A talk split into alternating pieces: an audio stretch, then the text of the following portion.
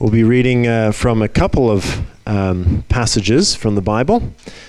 The first is found in Colossians chapter 3, and it's just one verse uh, from verse 13, and then the next will be from Matthew chapter 6 and verses uh, 12 to 15. So, first of all, Colossians chapter 3, and the words will come up on the screen as well. Bear with each other and forgive one another if any of you has a grievance against someone. Forgive as the Lord forgave you. And then our next passage is actually from a, a prayer that Jesus taught to his disciples. And from verse 12, we read, Forgive us our debts, as we also have forgiven our debtors and lead us not into temptation, but deliver us from the evil one. For if you forgive other people when they sin against you, your heavenly Father will also forgive you. But if you do not forgive others their sins, your Father will not forgive your sins. Good morning, everyone. We just pray and uh, just pray that uh, this word would go out and uh, really have power in our hearts today? Father, thank you for your word. Thank you that these are the words of your Son Jesus that are life changing, that are game changers as far as our world is. And Lord, we, we just open our hearts to receive from you now. Would you move in power? And would none of us go away without having something to chew on in the week ahead? And that by your Spirit you would change us through your truth. In Jesus' name, Amen. Uh, there are two stories that I wanted to begin with. Uh, one I suspect is a made up one, and one I know to be true. Uh, so we'll start with the, uh, the made up one, although it might have some, uh, some base somewhere. Um, this is a story of a couple who uh, were living together and were married, happily married, and they were quite distracted at times by next door's behaviour, particularly next door's washing line. the lady was very diligent next door, she would always put their sheets out on a lovely drying day like this, and uh, she would always put them out. And uh, the, the wife uh, of the neighbour would look out and look at her neighbour's washing, and she would think, Isn't it a shame that she never gets her whites quite right? They're always just that slightly, you know, less than white look. And what a shame if she used the washing powder that we use here in this house, she would get that really Persil whiteness. You know, other brands are available. Um, but uh, she would get that really good Persil whiteness. And what a shame. And I wonder, she said, George, I wonder whether one of us should say something because it's so simple. She just needs to, to change washing powder. Anyway, I think the husband was less passionate about the issue, but it went on and on for a while, and he would hear his wife going on about next door's washing. And then one fine day, down she came. She looked out, and next door had got all her sheets out, absolutely pristine white on the washing line. She thought, finally, she's done it. She's changed her, her washing powder and it looks brilliant. And actually, so her husband said, Well, it could be that, love, or it could be that I cleaned the windows this morning. Um, and uh, I quite like that little story. I mean, I love a good washing line anyway, but I like that story because of the, the, this whole business of forgiveness that we're looking at. Because it's very easy, in a way, to see when people are in the wrong, to make our judgments through our windows out on the world and to say there's something wrong there. And, and we all do it. Every single one of us do it. And we see it through a lens sometimes of our own righteousness, don't we? We think, you know, I would never do that. I might sin, but I'd never do that. Whereas actually, the Bible is very clear that actually all sin is sin and offensive to God and hurt, hurtful for Him. So it's an interesting story because actually, in Jesus, we get to have our windows clean. We get to look at the world differently. We get to have a fresh start, if you like, on every single day that we're alive when we're able to say sorry to Him. The second story is slightly more challenging than the washing story, all right? So, uh, this is a story that is true and has shaped really a lot of the way that we do justice here in this country. Jesus, we're looking at as a game changer today, as we have for the last couple of weeks. How has Jesus changed the way that we do forgiveness? How has he changed the way that actually we can interpersonally forgive one another? Because that has come into, uh, our, into our faith really through Jesus. And uh, there's a story told uh, based on the South African Truth Commission, uh, where there were some security guards who had brutally, brutally murdered uh, a woman's husband and son. And she is now in the courtroom, and there's the Truth and Commission uh, courtroom, and she is allowed to face this guy. She's allowed to look at, look into the eyes of, if you like, the guy that has taken her whole family away. And not only that, but the, he, she was made to watch while her husband died. They made her watch, and and the last words her husband shouted were, Father, forgive them. So this is brutal stuff.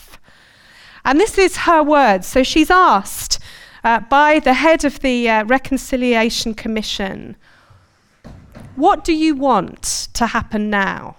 How should justice be done to this man who has so brutally destroyed your family? I want three things, begins the old woman calmly.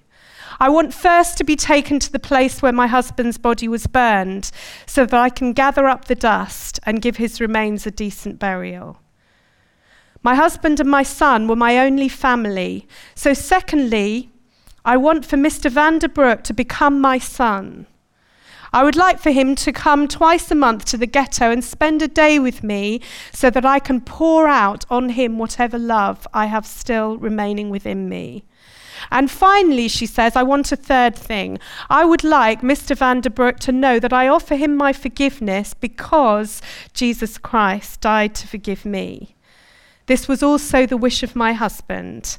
And so I would kindly ask someone to cross to my side and lead me across this courtroom so that I can take Mr. Vanderbroek in my arms, embrace him, and let him know that he is truly forgiven.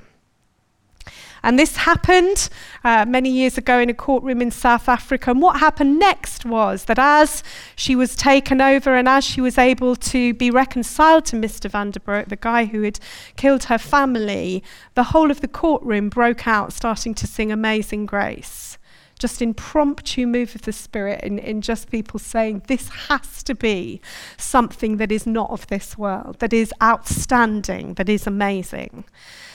So, how is Jesus a game changer as we look at our justice, as we look at this business of forgiveness? Because God surely has always wanted to forgive, and that we know to be true.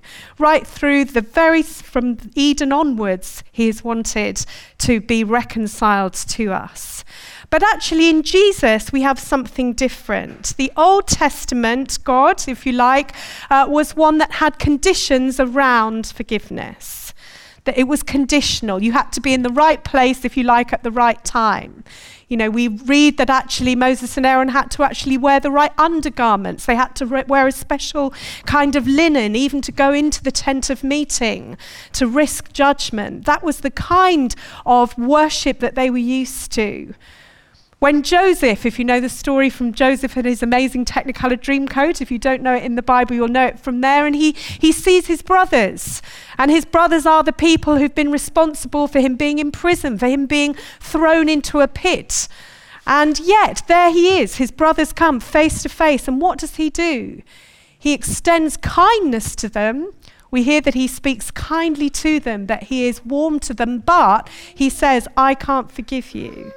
He says it's only God that can forgive. So there we have the Old Testament way, the way of condition, the way that actually there were certain things. There was atonement to be made, there were sacrifices to be given across the board.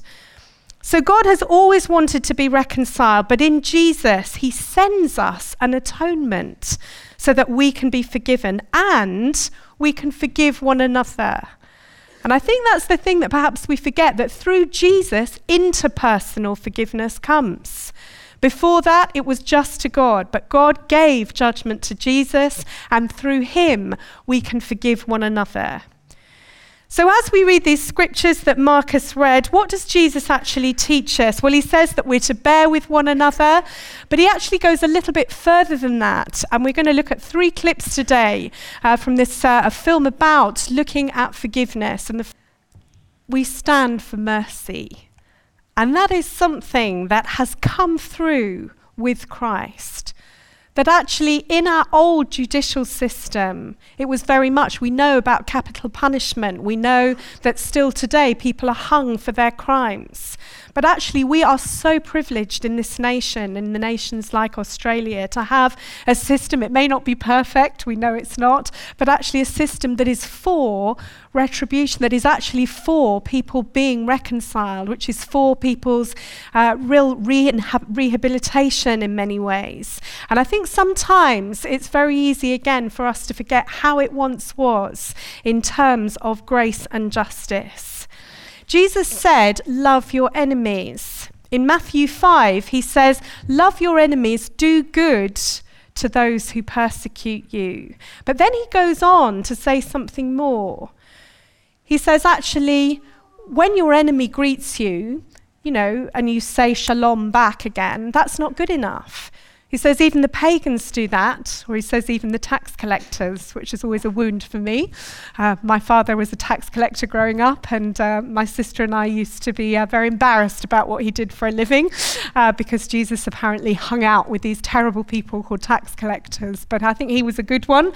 But nevertheless, they were used, if you like, as people that love couldn't reach because they were unjust, because actually this forgiveness wasn't for them. But he says, Love your enemies and actually actually wish shalom to those who sin against you. That meant to actually wish them well. It wasn't just enough to reply when they greeted you. He says it doesn't matter whether they greet you or not, that actually you should wish them well. Hannah Arendt, who's uh, done quite a lot of research into uh, the impact of Jesus, says that the discovery of the role of forgiveness in human affairs was Jesus of Nazareth. That actually human affairs come, the grace that we now know in our judicial system came from there. And forgive our sins as we forgive those who sin against us. Every person here in this room will have been sinned against every single one of us. And every single one of us will sometimes hit something that we think, actually, I can't forgive that. Going around the country in recent years, I have found time and time and time again this is a stumbling block where people get stuck. And I know in my own life how we can think that we're free of it. How we can think, well, do you know, I'm all is right with the world and I'm at peace with every single person. And then something can come into our thinking or into our hearts where we think, actually, I haven't quite let go of that. To forgive is to let go. And we hear Peter really close to Jesus, come to him and actually ask a quite cheeky question. And again, perhaps we miss some of the cheekiness of it. He says to Jesus, He says, How many times should I forgive my brother when he sins against me? He says, You know, is it seven times? Now, we just think that that's some random number, but the number that you were supposed to forgive people was three times in Hebrew culture. So he's doubling it and then some when he says, Really, seven times. So, if you like, he's showing off a bit to Jesus, saying, Should I really forgive seven times? And Jesus looks at him and says, 70 times seven, the infinite number. In other words, it's not a number, it's an attitude of the heart. And this is tough stuff for all of us. Uh, even just being at Bournville last week and, and uh, hearing people saying, actually, one person said, My unforgiveness has become a, a friend to me. It's almost like a comfort that, that they don't want to let go of. And yet Jesus says, Let go. Why? Because actually, you will be drinking your own poison. Nelson Mandela says that. Holding on to resentment and bitterness is really like drinking a poison that you've prepared for your enemy. I was very moved. Uh, Rachel Pumphrey sent me the link to Rachel Riddle's interview that's uh, come onto Facebook this week. Uh, Rachel part of this congregation for many years, part of our Alpha team, uh, and uh, talking about the loss of her son, Sam, and talking really openly about this battle to forgive the woman who uh, was driving recklessly and took the life of their son.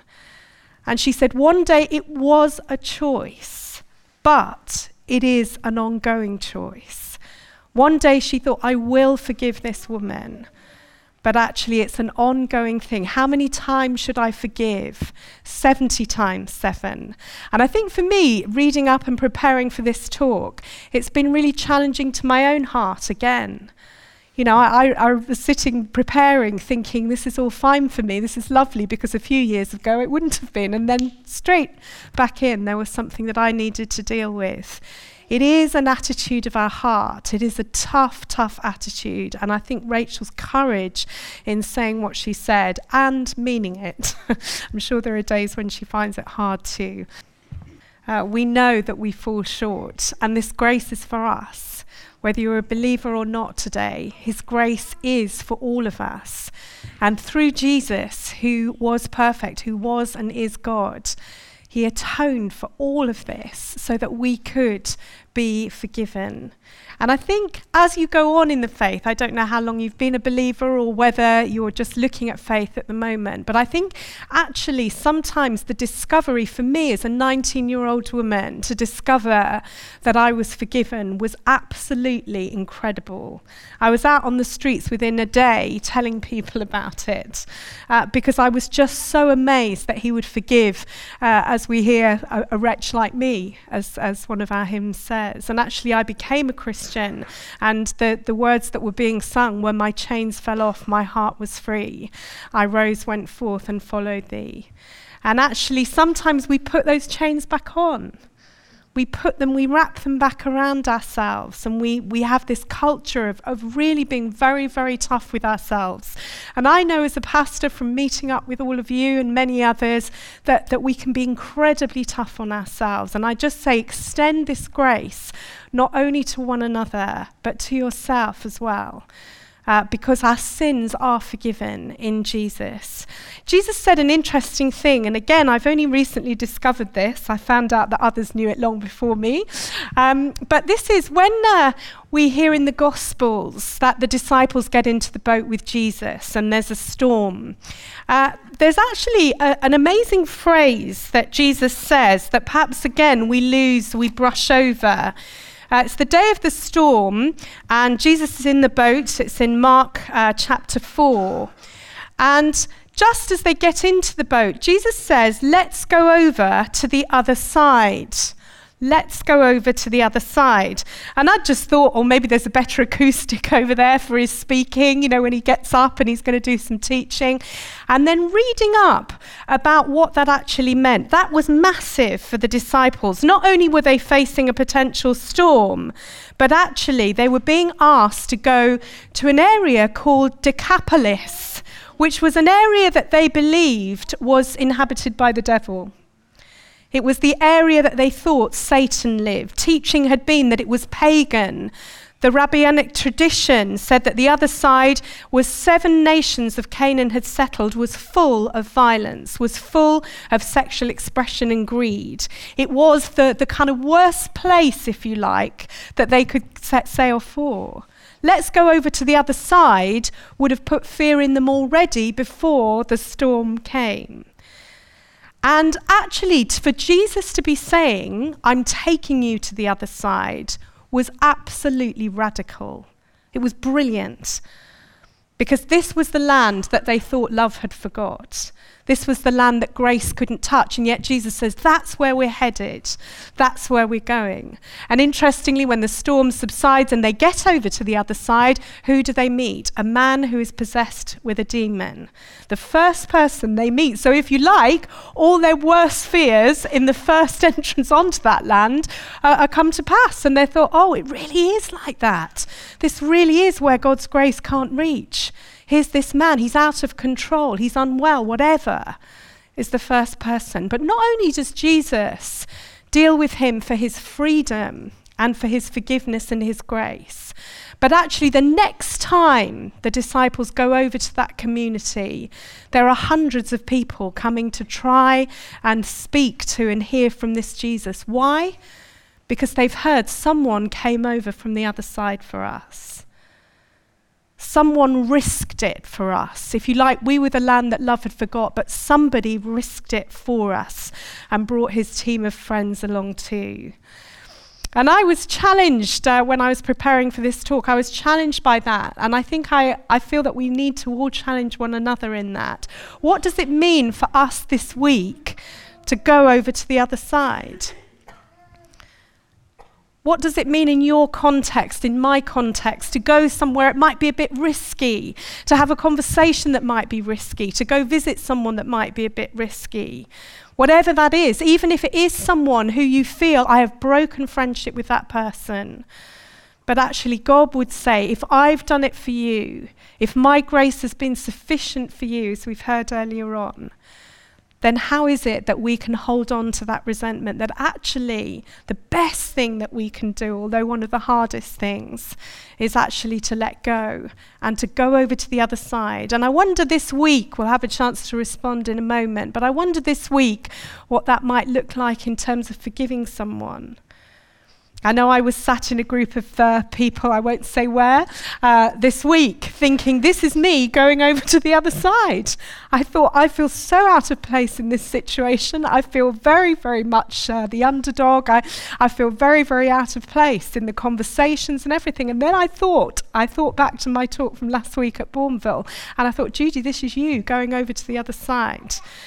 It's not always going to be easy, but actually, we're taking a message that is life changing, that has changed our world, that has changed our culture. And actually, Jesus' cry to us is do the same. He took his disciples with him, and he takes us with him.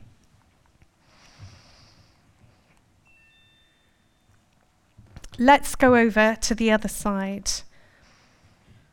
And finally, as we come, I wanted to just say to you that forgiveness doesn't mean what happened to you was all right.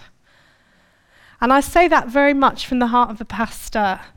Because sometimes, if you've been raped, if you've been abused, if something horrific has happened in your life, and many of you have experienced that in a whole host of ways, it is not okay. And I remember weeping with a, a woman uh, on a women's conference who, whose husband had committed suicide and uh, who was in a really, really terrible place. And she couldn't forgive her husband for not telling her that he was depressed, for taking his life, and for leaving her with young children. And it was a real kind of lightning moment for her to realize that that wasn't okay. It wasn't okay that he didn't get the right help that he needed. None of it was okay. But actually, Jesus says it's just to free you up so that you don't drink the poison, so that you can live freely and lightly in this land. And actually, as we read at the end of the Lord's Prayer, Jesus is very clear you know, forgive lest your Father doesn't forgive you. His heart is that all of us be reconciled to Him, that we don't let the poison take a hold of us. Uh, I was uh, with Adrian Plass a few weeks back, as some of you know, doing a, a kind of chat about this, and uh, very interesting. Uh, there was a woman there who opened up and she said, uh, I just want to talk about forgiveness and say how hard it's been. She said, I was married to a man who we found was uh, sexually abusing my children and was obsessed with images online and uh, went to prison and uh, finally took his life in prison. And she said, I just want to say in front of this community, this was up in Newcastle, she said, I just want to say, um, I can forgive him because I'm a sinner saved by grace. And the whole room went really quiet. And then a woman said, Well, can I just say something here? And she was angry and she said, I don't know that you have to forgive everything. She said, Can I give you an example of what's happened to me? This is just after this lady has just said that. And she said, I was running a bazaar, and she said, I had a table out for all the children's uh, toys and things to buy. I'd got the table ready. I'd just gone to go and get some lining for the table when a woman came along and took my table away just took it away. She said, I didn't have a table then. She didn't apologize. And she started this rant, which really was to do with somebody taking her table at a bazaar. And I saw Adrian Plass's face. It was just, what happens now? And the whole room were just sort of looking at one another, thinking, what do we do? Because she, she said, I mean, there are some things you can't forgive. And it almost seemed like she was saying that, yeah, it was okay for this lovely lady to do this brutal work of forgiveness over time, but somebody to have the audacity to take away her table was the unforgivable sin. Um, now, that actually happened in front of my eyes. It was very, very awkward, and, and everybody involved, I thought, dealt brilliantly with what was an incredible, awkward situation. But I drove away from that thinking that it's all sin. you know, whether we nick something out from somebody and we're unapologetic about, or whether we do something absolutely horrendous, it is all sin, and we are all sinners saved by grace. And God must hear all our different prayers, whether it's about something that's really got us going and we're ranting about it, and He's had another prayer from someone who's just lost someone. It all matters to God, it all matters to Him because of His great love for us.